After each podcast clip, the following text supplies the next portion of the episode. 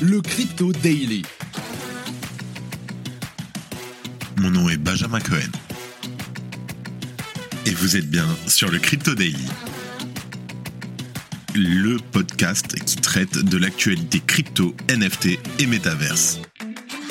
Dans vos oreilles, chaque jour, du lundi au vendredi.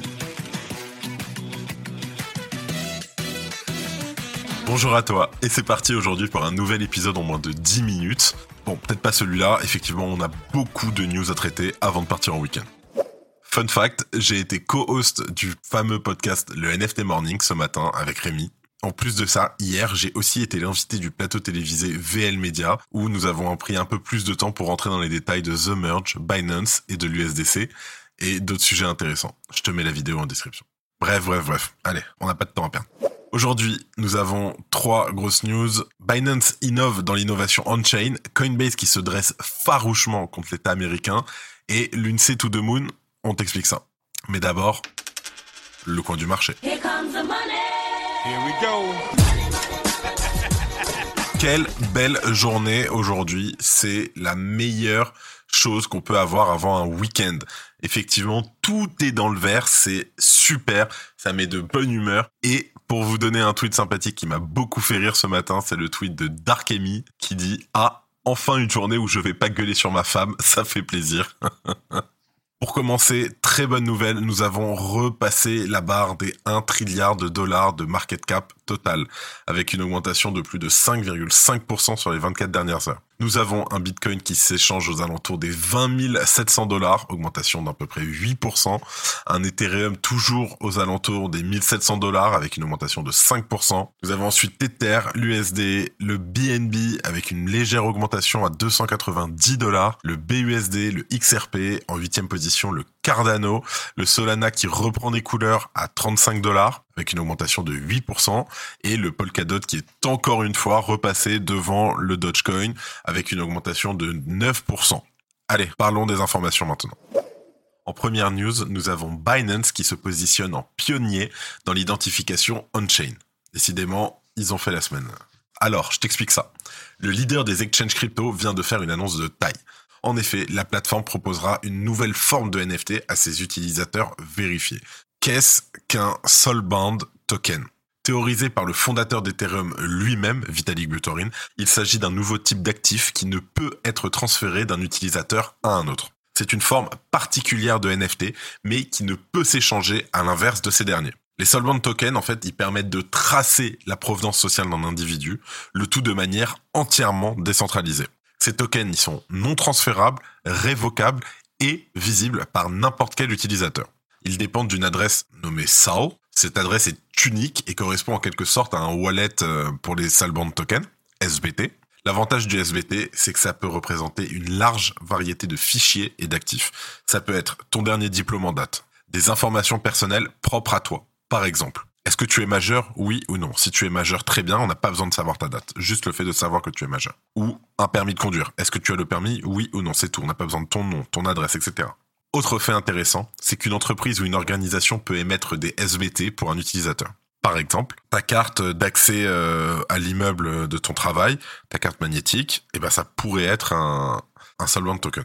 Il est aussi possible qu'une entité externe vienne certifier tes SBT. Dans le cas d'un diplôme, par exemple, on peut imaginer l'université qui remet des SBT à ses étudiants diplômés. Aussi, les cas d'usage potentiels semblent illimités et cette technologie est très prometteuse en matière de décentralisation. Ok, pourquoi des Soulbound tokens sur Binance? Binance, à savoir, sera donc le premier acteur majeur à utiliser cette innovation. Le token, appelé le Binance Account Bound, ou BAB, BAB, sera distribué aux clients de Binance ayant validé la procédure complète de KYC. Know Your Customer, tes identifiants, ton nom, prénom, carte d'identité, etc. Il faut savoir que le KYC est obligatoire pour profiter de toutes les fonctionnalités de Binance. Il s'agira donc d'une preuve que les utilisateurs, en fait, ont réalisé cette procédure de manière complète. En d'autres termes, c'est une sorte de passeport stipulant que tu es un utilisateur ayant passé le KYC. Les tokens seront bien entendu émis sur la BNB Chain. Pour le récupérer, rien de plus simple, il suffit de le minter depuis l'app de Binance. Binance d'ailleurs communiquera à ce sujet très prochainement. J'imagine probablement pendant la Binance euh, Blockchain Week la semaine prochaine, où d'ailleurs je serai participant. N'hésite pas d'ailleurs à venir me voir si t'es dans le coin, ça me ferait très plaisir de prendre un café avec toi. Et bien entendu, Binance continue de se développer à vitesse grand V, toujours à la pointe de l'innovation dans le domaine du Web3. C'est aussi une manière de rappeler à la concurrence qui est le patron. Et là-dessus, Binance, ils sont très très forts. Allez, deuxième actualité. Coinbase se dresse contre le trésor américain. Un groupe d'utilisateurs de Tornado Cash, le mixeur crypto, a intenté en action une justice contre le département du trésor américain, qualifiant la sanction du mixeur principal d'Ethereum, je cite, d'action sans précédent et trop large, et demande à la Cour de retirer Tornado Cash de la liste des sanctions US. C'est Coinbase qui a pris la décision de financer l'action en justice. Dans le blog officiel de Coinbase, Brian Armstrong, le CEO, a expliqué les raisons du procès, mais aussi pourquoi la confidentialité est si importante dans l'univers crypto. Je cite. Nous n'avons aucun problème à ce que le Trésor sanctionne les mauvais acteurs et nous adoptons une position ferme contre les comportements illégaux.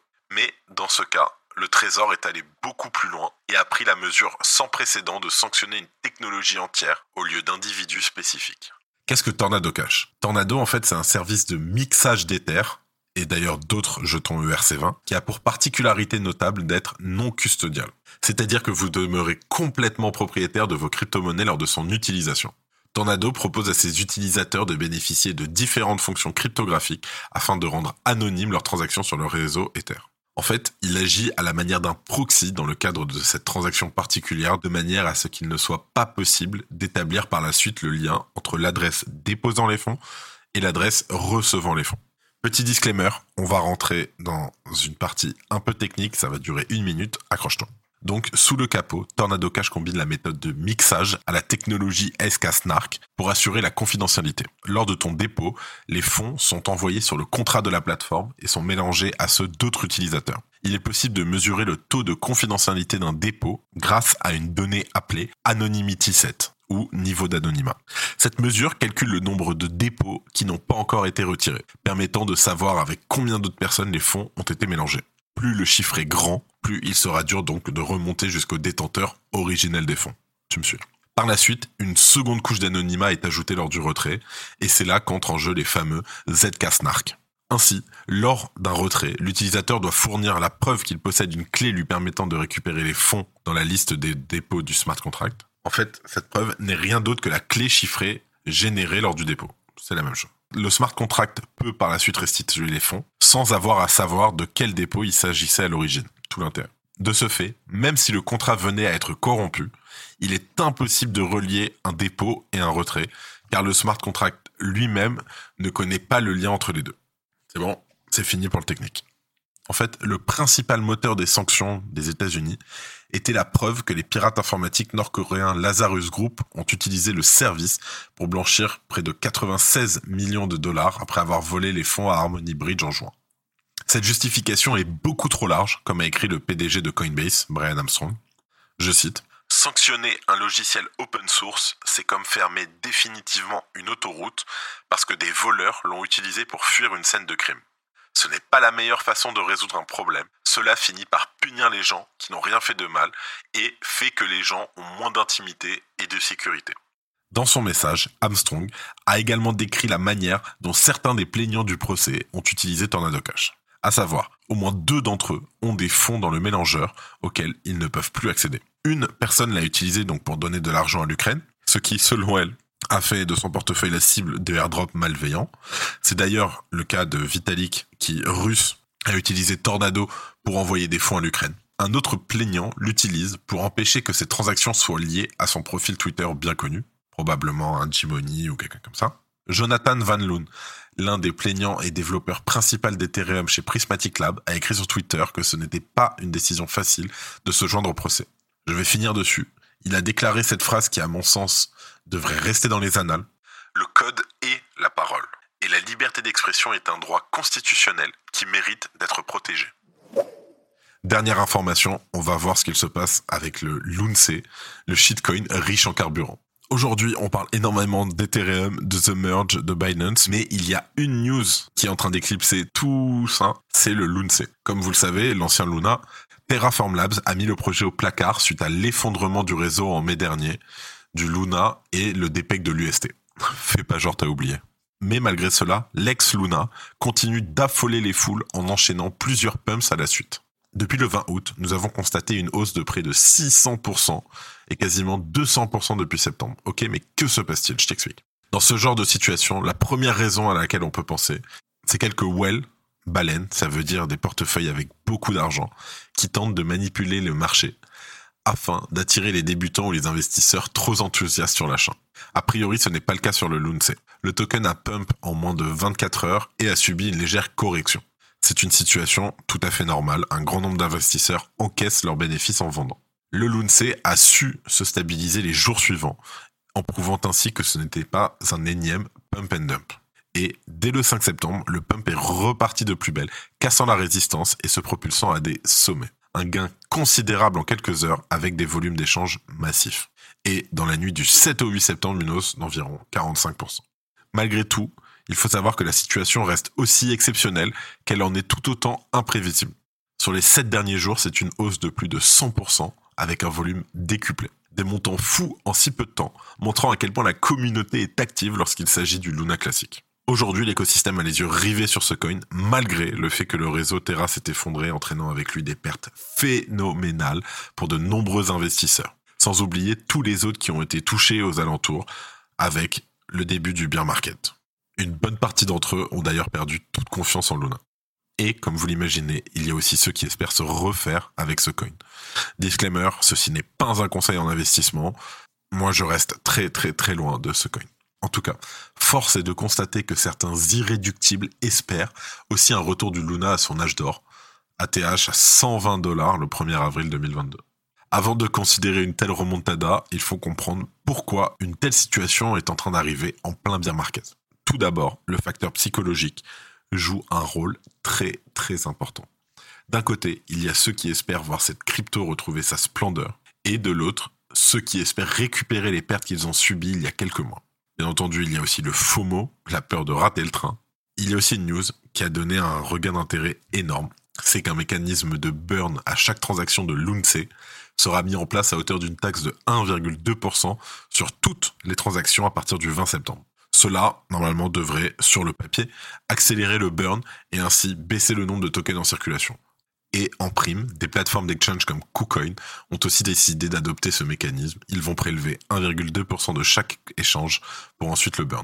Pour finir, c'est aujourd'hui difficile de trouver la finalité de l'histoire, mais la communauté n'a pas l'air de vouloir abandonner ce coin qui nous a donné tant de douleurs ces derniers mois. Je terminerai sur cette petite phrase de moi. N'oubliez pas, il est possible de perdre 99% après un moins 99%. Allez, les actualités en bref, Sorar, la licorne française, vient d'annoncer un partenariat d'envergure avec la NBA et la NBPA pour étendre son jeu de fantasy au basket. Ça fait tellement plaisir de voir des entreprises françaises performer dans ce domaine et même pendant le beer market. Le Bitcoin aurait un coût carbone trop élevé selon un rapport de la Maison Blanche. En conséquence, elle recommande d'inciter les mineurs à utiliser des sources d'énergie plus vertes ou de subir une éventuelle interdiction. Le constructeur automobile Ford semble décidé à se lancer dans la blockchain et le métavers si l'on en croit un dépôt de marque effectué récemment. À quoi pourrait ressembler son futur? C'est une affaire à suivre. Le merge aura lieu le 15 septembre 2022, plus précisément quand la Total Terminal Difficulty, TTD, atteindra, et à bonne chance, 5, 8, 7, 5, 0, 0, 0, 0, x nombre de fois. La TTD, en fait, correspond à la difficulté du dernier bloc miné en proof of work. Et le bloc suivant sera donc produit via la proof of stake. Sur les blockchains, on ne compte pas en jours et en heures, mais en blocs. C'est pour ça qu'il n'y a pas de date précise de l'heure du merge d'Ethereum, mais un nombre de blocs. Une fois le bloc avec la TTD atteint, la migration vers POS sera faite. C'est tout pour aujourd'hui et c'est tout pour cette semaine. J'espère que vous avez passé une très bonne semaine avec nous. Je tiens à remercier aussi les hommes de l'ombre, Simon et Oscar pour le travail qu'ils font tous les jours sur le podcast. Et merci à toi de ton écoute. Je te souhaite de passer un super week-end. Et je te dis à lundi. Au revoir. C'était Benjamin pour le Crypto Daily. Merci et à très vite.